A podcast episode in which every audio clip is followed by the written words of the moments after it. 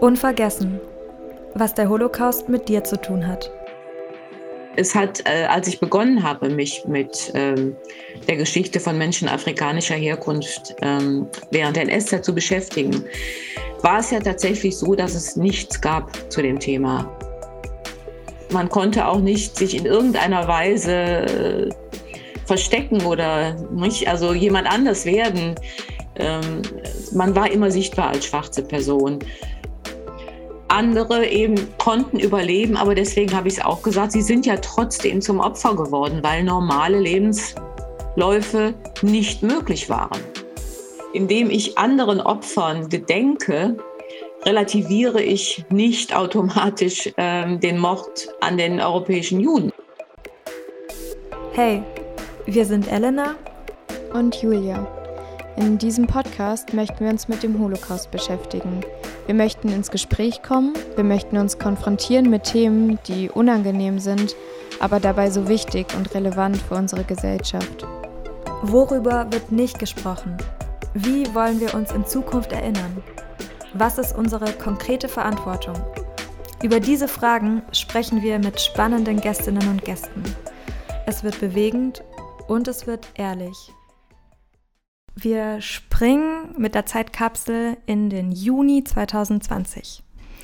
In den Medien, in der Gesellschaft und besonders unter jungen Menschen ist in dieser Zeit ein Thema besonders prägnant. Der Mord an George Floyd und die Debatte über Rassismus, die dadurch in dieser Zeit wieder total aufgeflammt ist.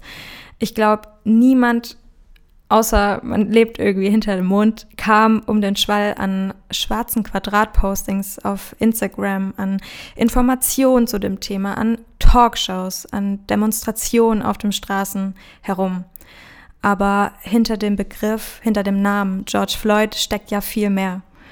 Viele nicht betroffene Menschen, auch wir, Julia und ich, haben endlich angefangen, uns mit diesem riesigen Wort Rassismus mal mehr auseinanderzusetzen und wir haben gecheckt, dass wir selbst in vielen Bereichen durchaus auch rassistisch sind.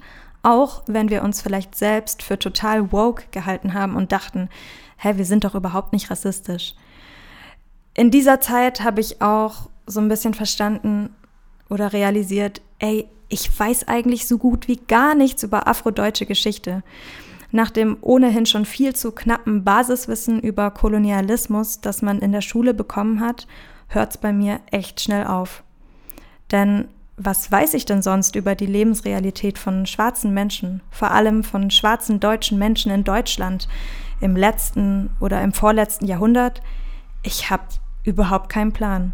Ich weiß nicht, wie es dir da geht, Julia. Also ehrlich gesagt total ähnlich. In der Vorbereitung auf diesen Podcast kam uns ja irgendwann derselbe Gedanke, Moment, was war eigentlich mit Afrodeutschen im Holocaust? Was war mit schwarzen Menschen in Deutschland während des Zweiten Weltkriegs? Und wieso haben wir uns diese Frage nie gestellt? Und wir saßen ja dann wirklich da und dachten uns so, das kann doch nicht sein, dass wir darüber überhaupt nichts wissen. Und dann haben wir uns an erste Google-Recherchen ja rangemacht und dann war das aber ziemlich ernüchternd, weil es einfach kaum Informationen dazu gibt. Unsere heutige Gästin, Marianne Bechhaus-Gerst. Sie ist Professorin für Afrikanistik am Institut in Köln. Sie forscht dort zur deutschen Kolonialgeschichte, zur Geschichte von Menschen afrikanischer Herkunft in Deutschland und auch zu AfrikanerInnen und schwarzen Deutschen im Nationalsozialismus. Herzlich willkommen, Frau Bechhaus-Gerst, und vielen Dank, dass Sie heute hier sind. Hallo, ich grüße Sie und freue mich auch hier zu sein. Wenn Sie möchten, können Sie noch kurz ein, zwei Sätze über sich sagen. Ich habe ja gerade schon ein bisschen was erzählt, aber vielleicht möchten Sie kurz auch nochmal Ihren persönlichen Bezug, wieso, wieso forschen Sie in diesem Bereich? Zum Thema afrodeutsche Geschichte bin ich eigentlich auch ja, zufällig gekommen. Also da ging es mir, wie, wie Sie das gerade beschrieben haben, dass ich ähm, ab irgendeinem Punkt auch bemerkte, dass ich überhaupt nichts darüber weiß, obwohl ich Afrikanistin damals schon war, wurde mir bewusst, dass ich mir nie Gedanken darüber gemacht hatte, was eigentlich mit äh, schwarzen Menschen während des Nationalsozialismus äh, passiert war.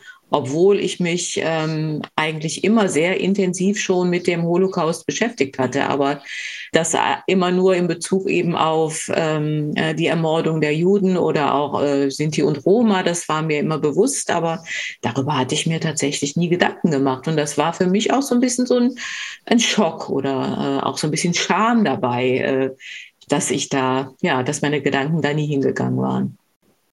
Wieso gibt es denn so wenig Literatur und Informationen zur schwarzen deutschen Geschichte während des Nationalsozialismus und Holocaust? Da gibt es sicherlich verschiedene Gründe, die da zusammenkommen. Also es handelt sich sicher immer noch um eine vergessene Opfergruppe. Äh, was damit zusammenhängt, sicherlich, dass äh, es zum einen von der Quantität, wenn man das jetzt einfach mal so sagen darf, ähm, äh, es waren einfach weniger Menschen afrikanischer Herkunft oder schwarze Deutsche in Deutschland während der NS-Zeit, als beispielsweise Juden oder auch Sinti und Roma in Deutschland waren. Dann denke ich mal, gab es bei uns überhaupt keine kein Bewusstsein bis in die jüngste Zeit ähm, für eine afrodeutsche Geschichte dass aber eben es halt schon seit Jahrhunderten eine afrikanische oder afrodeutsche Präsenz gibt. Das ähm, wissen die wenigsten und wussten es eben auch nie. Ja, also das ist wahrscheinlich auch in unserem kollektiven Gedächtnis einfach total wenig verankert. Was ist denn unser kollektives Gedächtnis?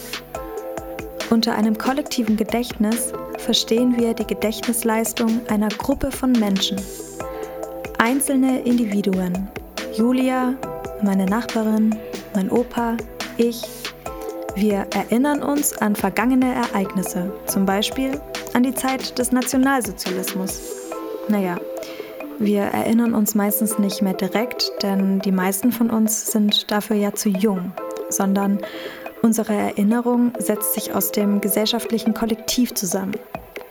Wir tauschen uns aus, wir hören Geschichten aus unserer Familie, wir sehen Dokus im Fernsehen und erkennen dann Gemeinsamkeiten. Wir machen die Erfahrung, dass unser Umfeld sich auch an die gleichen Ereignisse oder ähnliche Ereignisse erinnert und können uns so bei Bedarf auf das Gedächtnis der anderen stützen.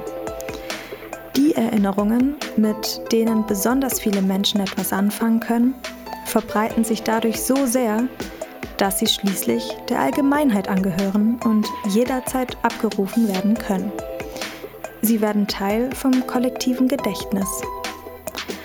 Das birgt jedoch auch die Gefahr, dass Erinnerungen und Lebensrealitäten von Minderheiten und Gruppen, die wenig Gehör finden, außen vor bleiben. So geht es uns bis heute mit der deutschen Geschichte schwarzer Menschen und People of Color. Das Gute ist, das kollektive Gedächtnis ist nie starr. Es kann sich wandeln. Deswegen fragen wir Frau Bechhaus-Gerst nun mal, was sollten wir unbedingt über afrodeutsche Geschichte wissen? Und wann beginnt sie überhaupt? Also ein Jahr können wir sicher nicht bestimmen, aber äh, ich würde sagen, dass spätestens seit dem 18. Jahrhundert Menschen afrikanischer Herkunft ähm, in deutschsprachige Gebiete kamen oder gebracht, mitgenommen worden sind. Und das ist auch ähm, ja sicherlich so in der zweiten Hälfte des 18. Jahrhunderts schon so etwas wie eine afrikanische, afrodeutsche Diaspora oder Community gab, wobei ähm, man sich das natürlich ähm, nicht tatsächlich so vorstellen darf, ähm, dass, äh, dass wie später beispielsweise in einer Großstadt wie Berlin oder Hamburg ähm, dann auch tatsächlich eine größere Anzahl von ähm, Afrodeutschen auf, an einem Ort lebte, sondern die waren natürlich schon äh, in aller Regel verstreut und vereinzelt. Das heißt, sie wurden also beispielsweise an die Höfe mitgebracht, äh, verschleppt, wenn man so will.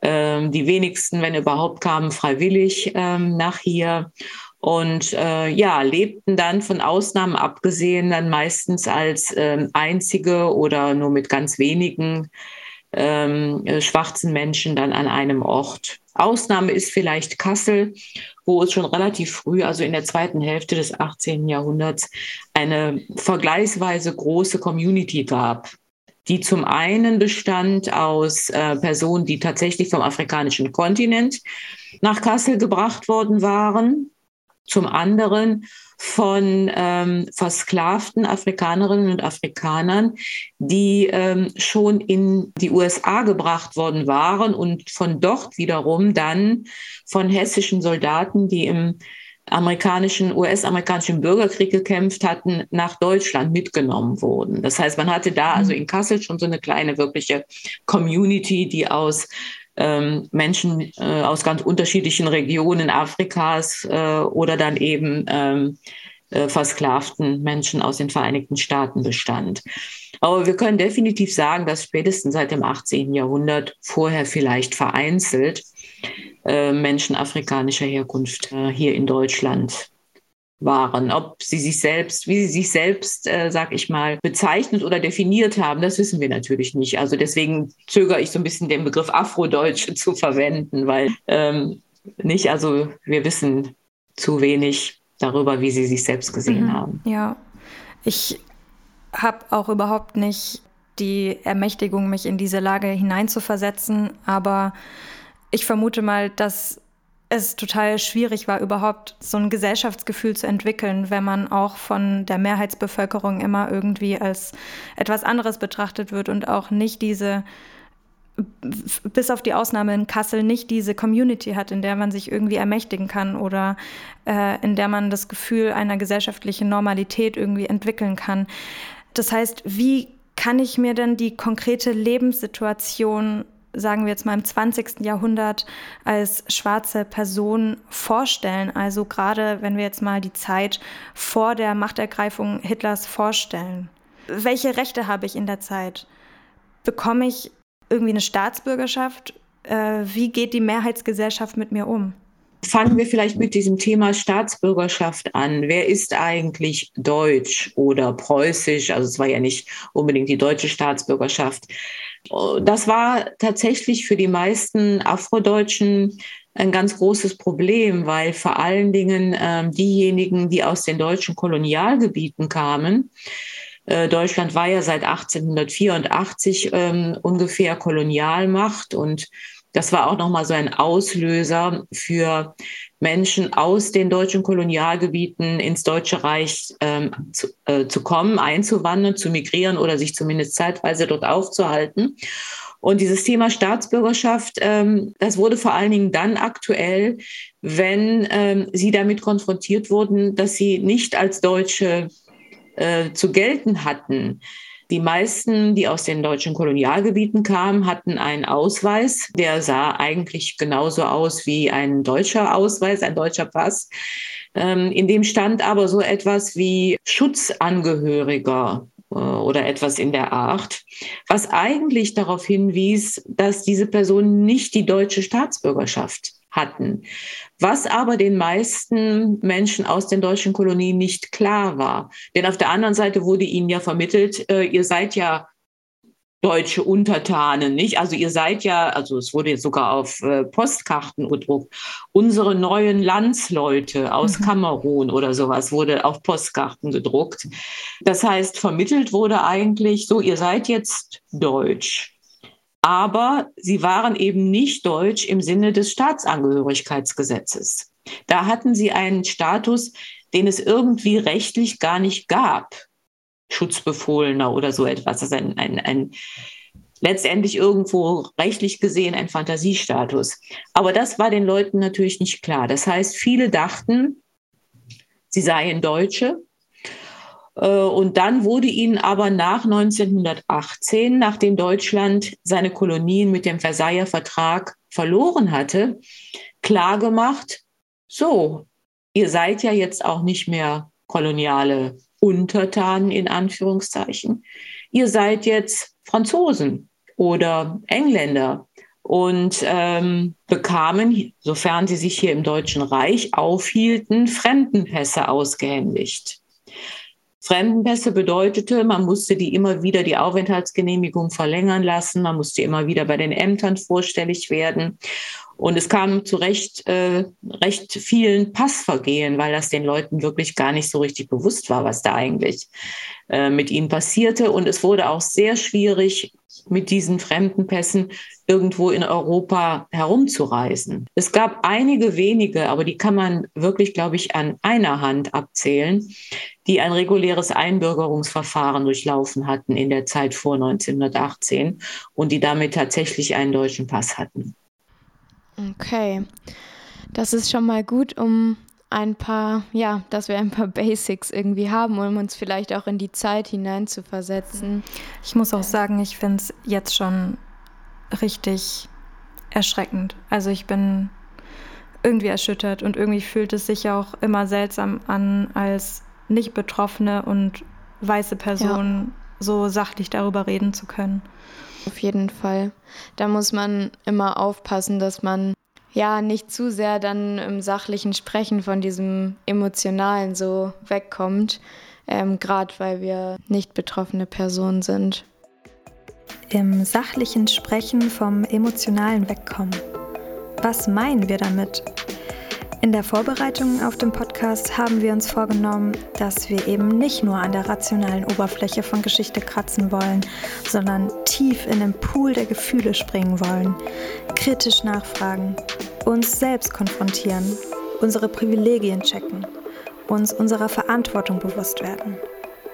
Vielleicht ist euch aufgefallen, dass wir in dem Interview bis jetzt eher zurückhaltend und emotionslos sprechen und irgendwie auch nicht so ganz aus uns rauskommen. Das liegt daran, dass diese Aufnahme tatsächlich die erste Aufnahme ever ist, die wir überhaupt gemacht haben.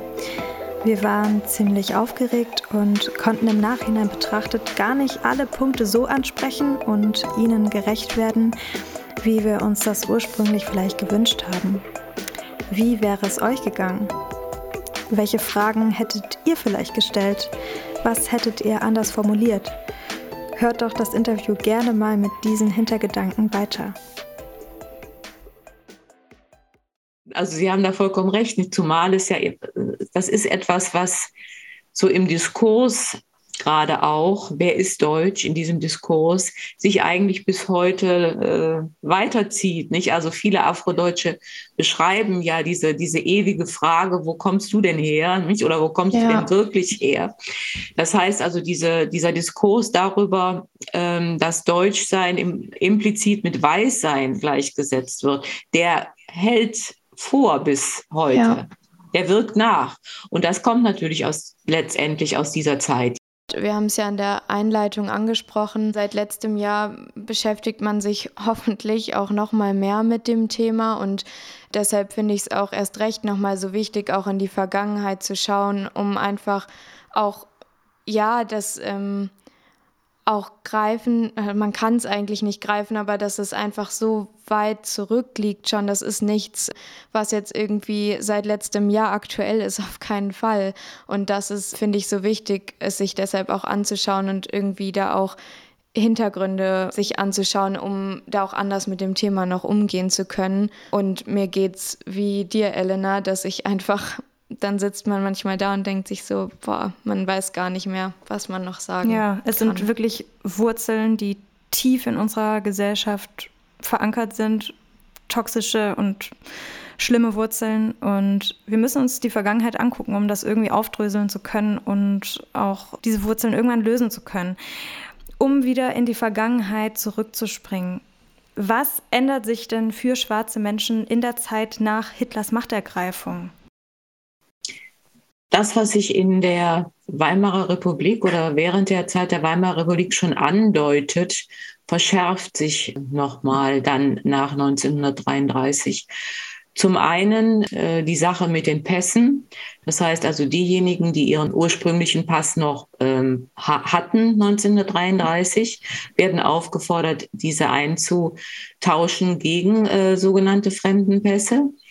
Das heißt also, die Lebensbedingungen wurden für alle schwieriger. Dann äh, war im Grunde genommen eine ja, normale Biografie, wenn man das so, so sagen darf, verallgemeinert, eine normale Biografie für schwarze Menschen nach 1933 nicht mehr möglich. heißt, was also beispielsweise Ausbildung, Berufswahl, ähm, gegebenenfalls Studium und dergleichen anbelangt. Das war nach 1933 äh, nicht mehr möglich, weil viele der NS-Organisationen, in die ähm, weiße Menschen äh, eintraten oder eintreten mussten, nach 1933 schwarzen Menschen gar nicht äh, offen stand. Das heißt also, normale Berufe waren in aller Regel nicht mehr möglich, also so dass schwarze Menschen auf Berufe in der Unterhaltungsindustrie ausweichen mussten. Also da waren viele sowieso schon vorher, weil äh, natürlich diese vermeintliche Exotik, wie sie von, von weißen Menschen gesehen wurden, eine große Rolle spielte bei der Beschäftigung von schwarzen Menschen. Das war aber nach 1933 dann eben noch mal sehr, sehr viel stärker. Nicht? Also die meisten Betriebe traten geschlossen in die Arbeitsfront ein, deutsche Arbeitsfront, und die war schwarzen Menschen äh, verschlossen, die stand nicht offen. Das heißt also, es wurde immer schwieriger eigentlich für schwarze Menschen ein Auskommen zu sichern und zu überleben. Zumal viele von ihnen, die jetzt ähm, während der Kolonialzeit nach Deutschland gekommen waren, äh, längst Familien gegründet hatten und Kinder, ähm, Kinder auch hatten. Und, und das ist natürlich auch ein ganz wichtiger Punkt, die Angst war groß. Äh, was passiert eigentlich? Was wird mit uns passieren? Was droht uns? Die Nürnberger Rassegesetze wurden verabschiedet, ähm, die zwar ähm, schwarze Menschen nicht explizit erwähnten, aber äh, dass schwarze Menschen nicht arisch waren, das war ja klar. Und äh, dazu waren sie ja auch immer sichtbar man konnte auch nicht sich in irgendeiner Weise äh, verstecken oder nicht, also jemand anders werden. Ähm, man war immer sichtbar als schwarze Person. Es gab zwar im Gegensatz zur ähm, Situation bei Juden und Sinti und Roma nie einen Plan zur systematischen Vernichtung von schwarzen Menschen.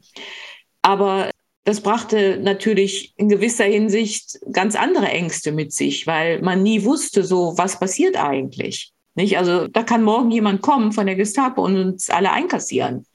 So, also diese Unsicherheit, was, was passiert eigentlich mit uns? Ich denke mal, dass die, äh, dass die sehr traumatisch war. Ja. Aber, das wäre der, die Ergänzung, aber es war möglich zu überleben. Das muss man eben halt äh, sagen, wenn auch natürlich unter sehr erschwerten und dramatischen Bedingungen. Aber wenn man sich absolut unauffällig verhielt, hatte man eine Chance zu überleben.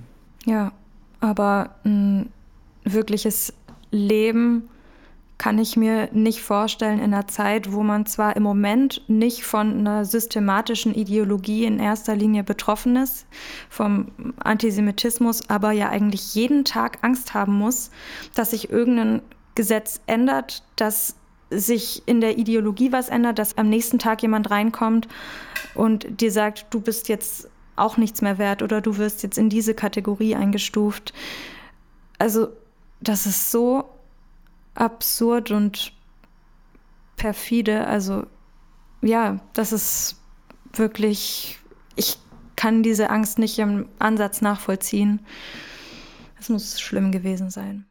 Also ähm, die Familien von ähm, Personen aus den ehemaligen Kolonien profitierten in gewisser Hinsicht, zumindest bis 1943, äh, würde ich sagen, davon, dass ähm, Deutschland ja Pläne hatte, die verlorenen Kolonien zurückzugewinnen, beziehungsweise nach 1939, also nach Kriegsbeginn, sogar erweiterte Pläne für ein afrikanisches Großreich entwickelten und dass die Behörden halt auf dem Standpunkt standen, so, wir müssen diese Menschen halbwegs gut behandeln, äh, wobei äh, gut behandeln möchte ich in Anführungszeichen äh, äh, setzen.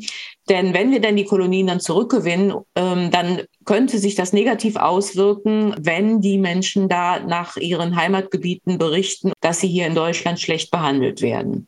Das heißt, das war also so ein ganz wichtiges Argument, also kein humanitäres oder sonstiges, sondern Eigeninteresse der Behörden, äh, die ähm, Menschen aus den Kolonien und ihre Familien eben von den allgemeinen Verfolgungsmaßnahmen, sag ich mal, von, für nicht-arische Menschen auszunehmen. Menschen aus anderen äh, afrikanischen Kolonien oder äh, solche, die äh, sich vorher politisch engagiert hatten vor 1933, also gerade auch in der kommunistischen Internationale, äh, die wurden sowieso zum großen Teil 1933 ausgewiesen aus Deutschland. Äh, da hat man schon deutlich gemacht, so im Prinzip wollen wir diese Menschen nicht haben. Sie sind nicht weiß, sie sind kommunistisch engagiert ähm, die gehören hier nicht ins Deutsche Reich. Also die, das muss man also auch nochmal, äh, denke ich mal, festhalten, dass ohnehin eben halt ähm, viele schwarze Menschen ausgewiesen wurden nach der sogenannten Machtübernahme. Ja. Worüber ich gerade noch nachdenken musste, ist, inwiefern Menschen im Widerstand auch waren zu dieser Zeit, weil das ja auch immer ja erhebliche Folgen hatte ähm, für die Personen, die ja, sich getraut haben, in den Widerstand zu gehen. Vielleicht können Sie darüber auch noch was erzählen. Vielleicht haben Sie auch ein konkretes Beispiel. Da müssen wir natürlich so ein bisschen definieren, also was Widerstand, was wir als unter Widerstand verstehen. Das erste schwarze Opfer ähm, der, der Nazis war Hilarius Hilges aus Düsseldorf. Also er war, war Kommunist ähm, und äh, sicherlich eben ein Gegner der Nazis. Und man hat ihn eben äh, nicht lange nach der Machtübernahme ermordet. Und äh, ich würde ihn also auf jeden Fall dazu zählen als jemand, der Widerstand geleistet hat. Bei anderen, ähm, wie gesagt, deswegen sagte ich, muss man überlegen, was, was wir unter Widerstand verstehen. Quasi Bruce beispielsweise, der äh, schon seit dem Ende des 19. Jahrhunderts als kleines Kind nach Deutschland gekommen war, hat äh, nicht lange nach der Machtübernahme eine lange Eingabe geschrieben an die Behörden, in der er deutlich machte, dass die Behandlung der Afrodeutschen ähm, nicht rechtens ist oder auch ungerecht ist, vor allen Dingen angesichts dessen, so meinte er, dass ähm, die Afrikaner aus den deutschen Kolonien ja immer zu den Deutschen gehalten hätten und eben auch vor allen Dingen auf deutscher Seite zum Teil im Ersten Weltkrieg gekämpft ähm, hatten. Es gab eben ja auch einige Afrodeutsche, die ähm, sich dafür durchaus einsetzten unter bestimmten Bedingungen, dass Deutschland die Kolonien zurückbekommt oder sie behält. Ähm, es war ja nach dem Versailler Vertrag keinesfalls klar, dass Deutschland die Kolonien tatsächlich für immer verloren hatte. Also ich denke mal, es gibt da so verschiedene Formen einfach äh, des Widerstands.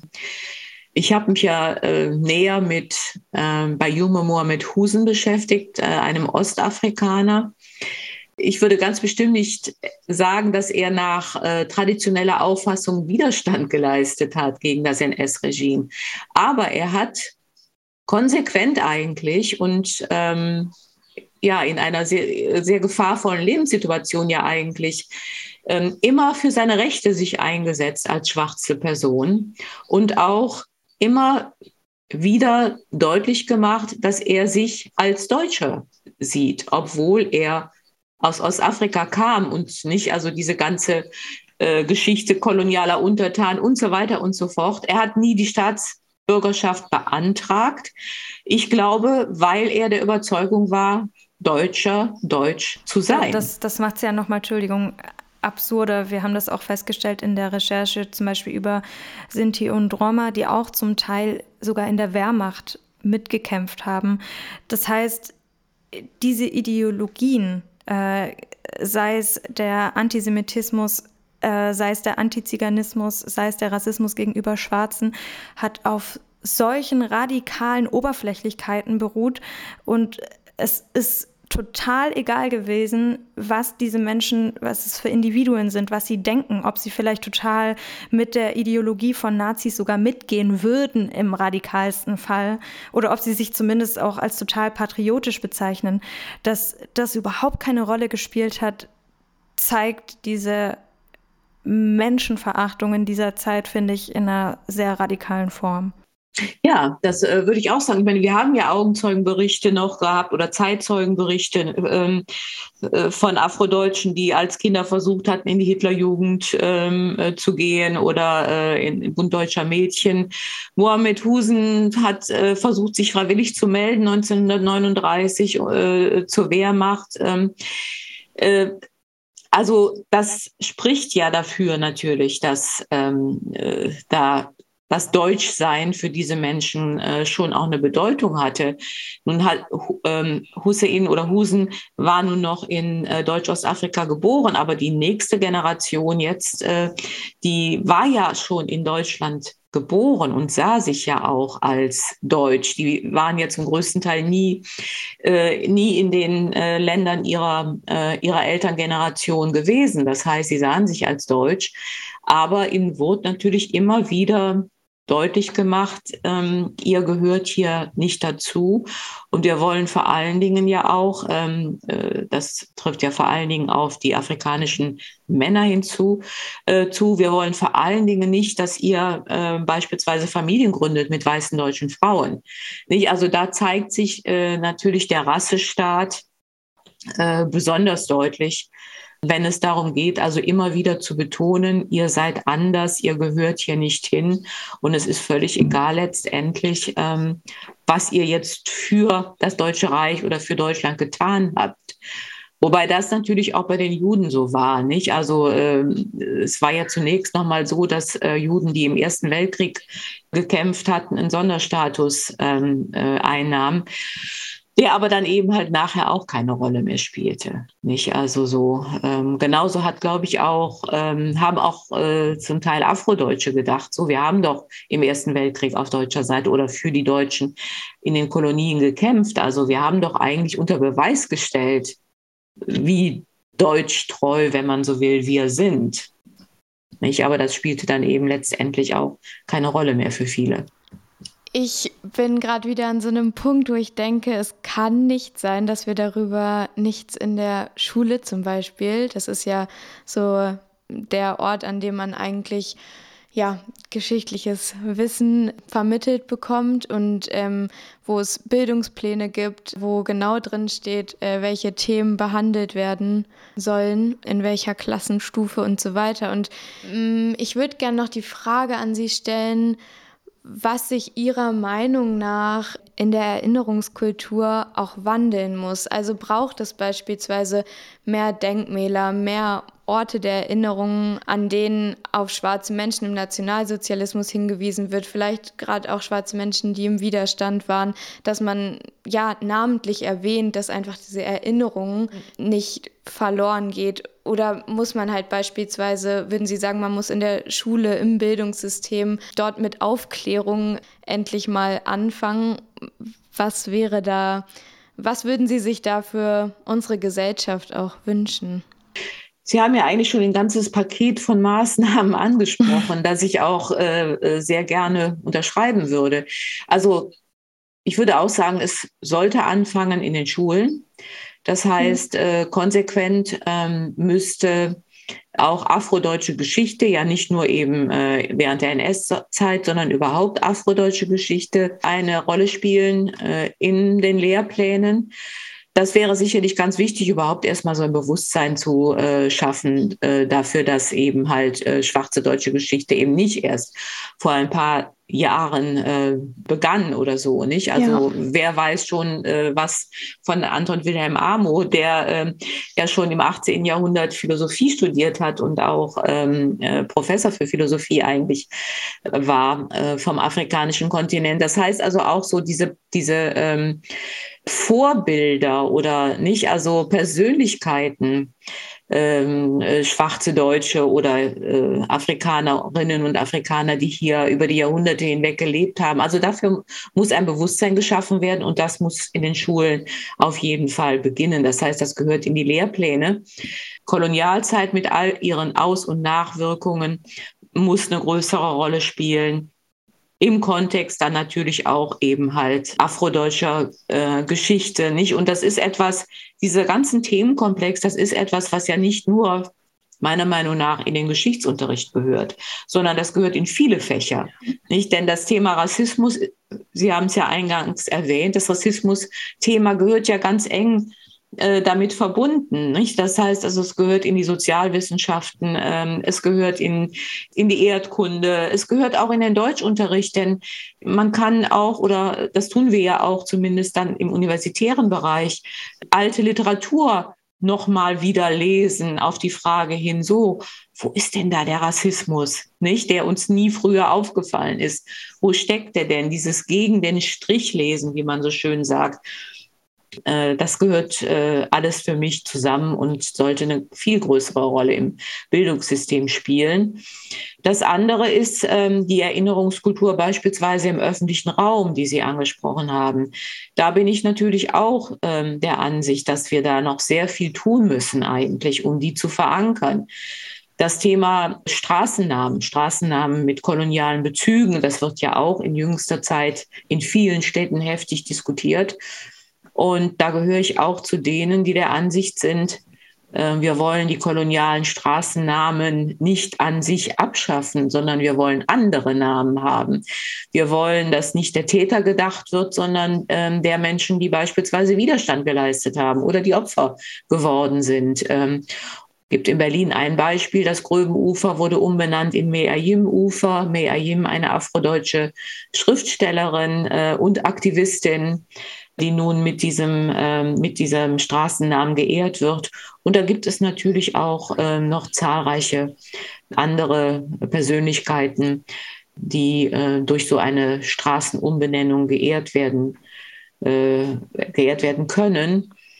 Und das Dritte, das wäre natürlich das Denkmal oder die Denkmäler oder was auch immer, nicht? Also da gibt es sicherlich auch einen großen Nachholbedarf. Und da muss ich sagen, da tut sich Deutschland ja sehr schwer damit. Nicht? Also ähm, wie lange das ja gedauert hat, bis in Berlin das zentrale Mahnmal entstanden ist für die Ermordung der europäischen Juden. Und das hat ja auch ewig gedauert. Und äh, da, da verzweifle ich manchmal so ein bisschen nicht. Also ähm, warum solche Prozesse bei uns immer noch, muss man ja auch dazu sagen, so lange dauern. Das heißt also so, ähm, es gibt so ja verschiedene ähm, Bereiche, wo man einiges tun könnte, um diese afrodeutsche Geschichte auch äh, viel besser ins Bewusstsein zu bringen und zu verankern in unserer Gesellschaft. Jetzt dreht sich ja unser Podcast hauptsächlich um das Thema Holocaust und da steht natürlich im Zentrum der Antisemitismus, das Schicksal der Jüdinnen und Juden in Deutschland. Ähm, wie können wir nun, also wir haben das jetzt ja total radikal angefangen, indem wir das Thema schwarze Geschichte, Kolonialismus mit in diesen Podcast hineinnehmen. Aber wie können wir es schaffen, diese beiden Themen zu verknüpfen, ohne dass wir möglicherweise Gefahr laufen, auch Geschichte zu relativieren und den Holocaust und das Schicksal der Jüdinnen und Juden, das ja in dieser Zeit im Fokus steht, zu sehr aus dem Fokus zu rücken. Also ich glaube, das ist auch allgemeine Diskussion in der Erinnerungskultur und teilweise da, äh, entsteht da so ein bisschen, habe ich das Gefühl, so eine Opferkonkurrenz, was überhaupt nicht sein muss. Aber ähm, sehen Sie Potenzial darin, wie wir diese beiden Geschichten miteinander verknüpfen können, ohne die Einzigartigkeit die, oder die Singularität der einzelnen Leinsgeschichten und Eigenschaften äh, zu ver verlieren.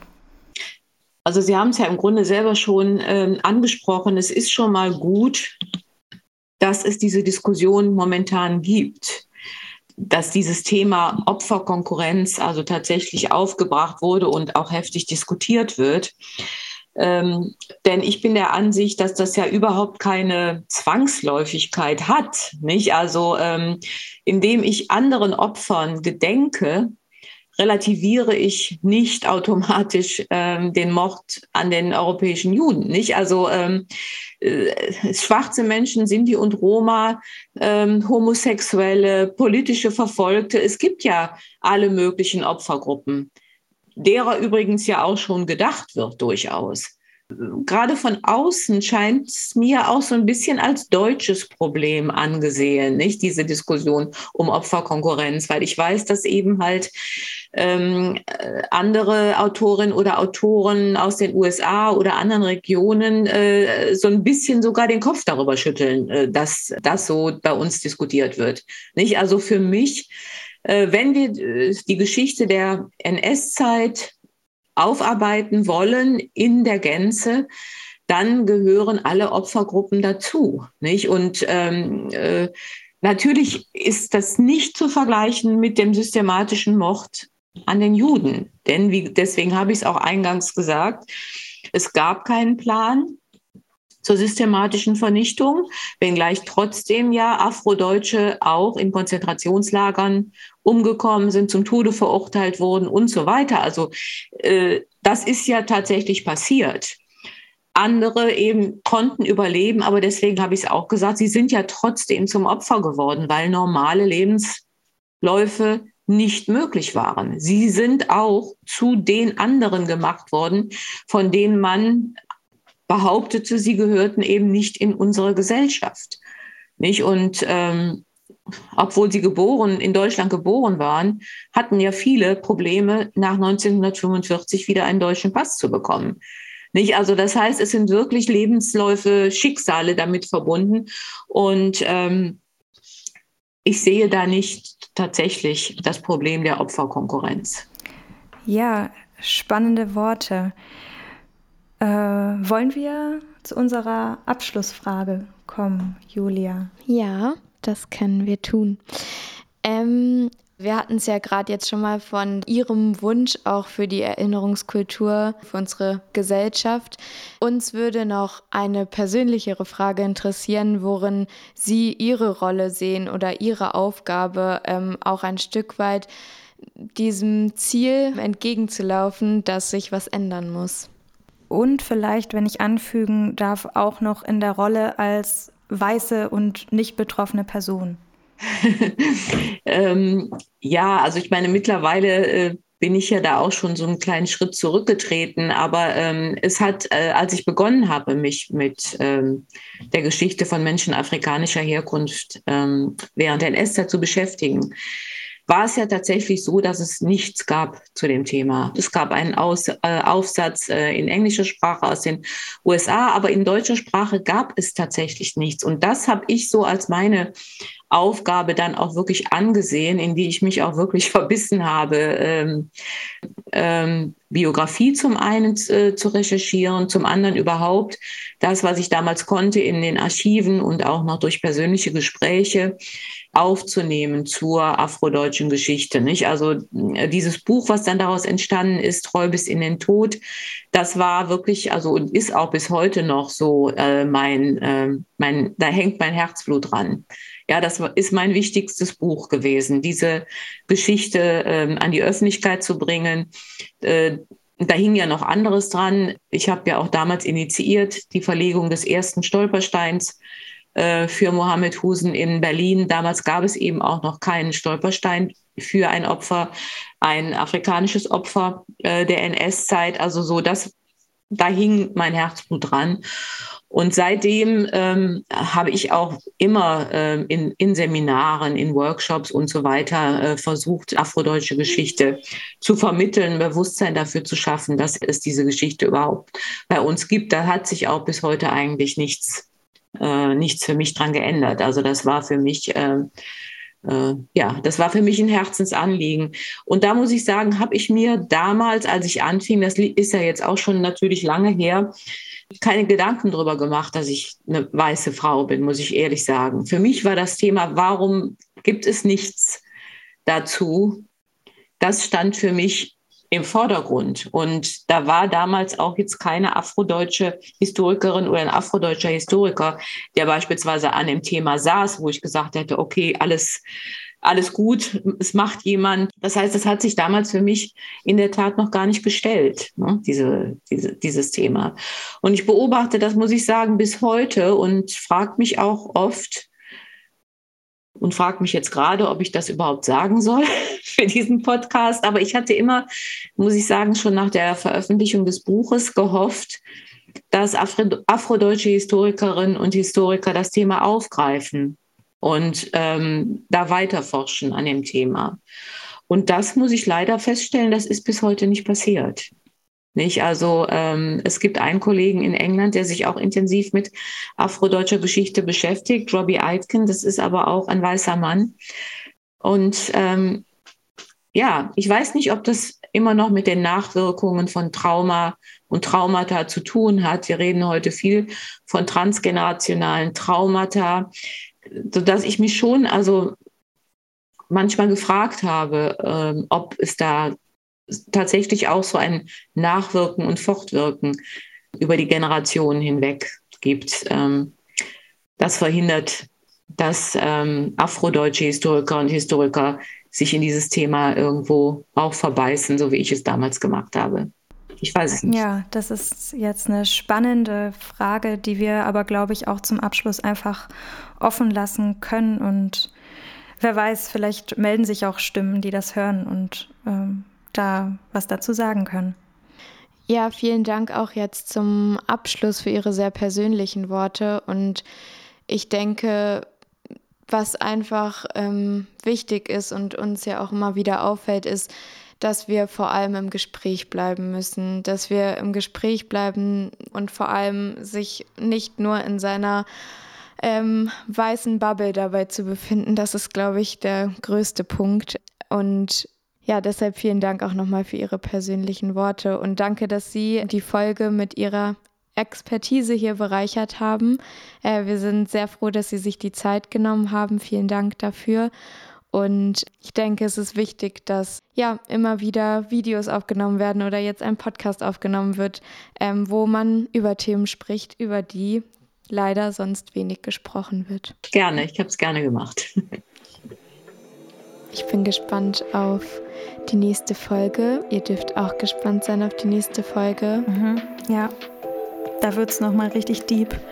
Ja, weil es eben genau dann auch um nochmal tiefer um uns und unsere Verantwortung gehen soll. Mir wäre noch ganz wichtig, wenn irgendeine Person bis hierhin zugehört hat und irgendwelche Gedanken zu allem hat, was wir angesprochen haben, auch zu dem Interview, zu dieser gesamten Folge, würden wir uns mega, mega über Feedback freuen. Wir fänden es total wertvoll, eure Gedanken zu erfahren, weil dieses Format, dieses Medium eben auch als Austauschmedium gedacht ist. Wir wollen euch mit in unseren Dialog nehmen, aber genauso wichtig ist es, irgendwie Rückmeldung zu bekommen. Ich glaube, das ist auch für uns ganz wichtig, weil wir auch Fehler machen, weil wir bestimmt, ja, weil wir alle zusammen eben an diesem großen Feld Erinnerungskultur arbeiten. Deswegen freuen wir uns über Rückmeldung aller Art und eure Gedanken. Unvergessen, was der Holocaust mit dir zu tun hat. Ein Projekt im Rahmen unseres Studiums Kultur- und Medienbildung an der Pädagogischen Hochschule Ludwigsburg begleitet von Dr. Patrick Glogner-Pilz und Professor Bärbel Völkel. Konzeption, Skript und Produktion von uns, Elena Jäger und Julia Siebald.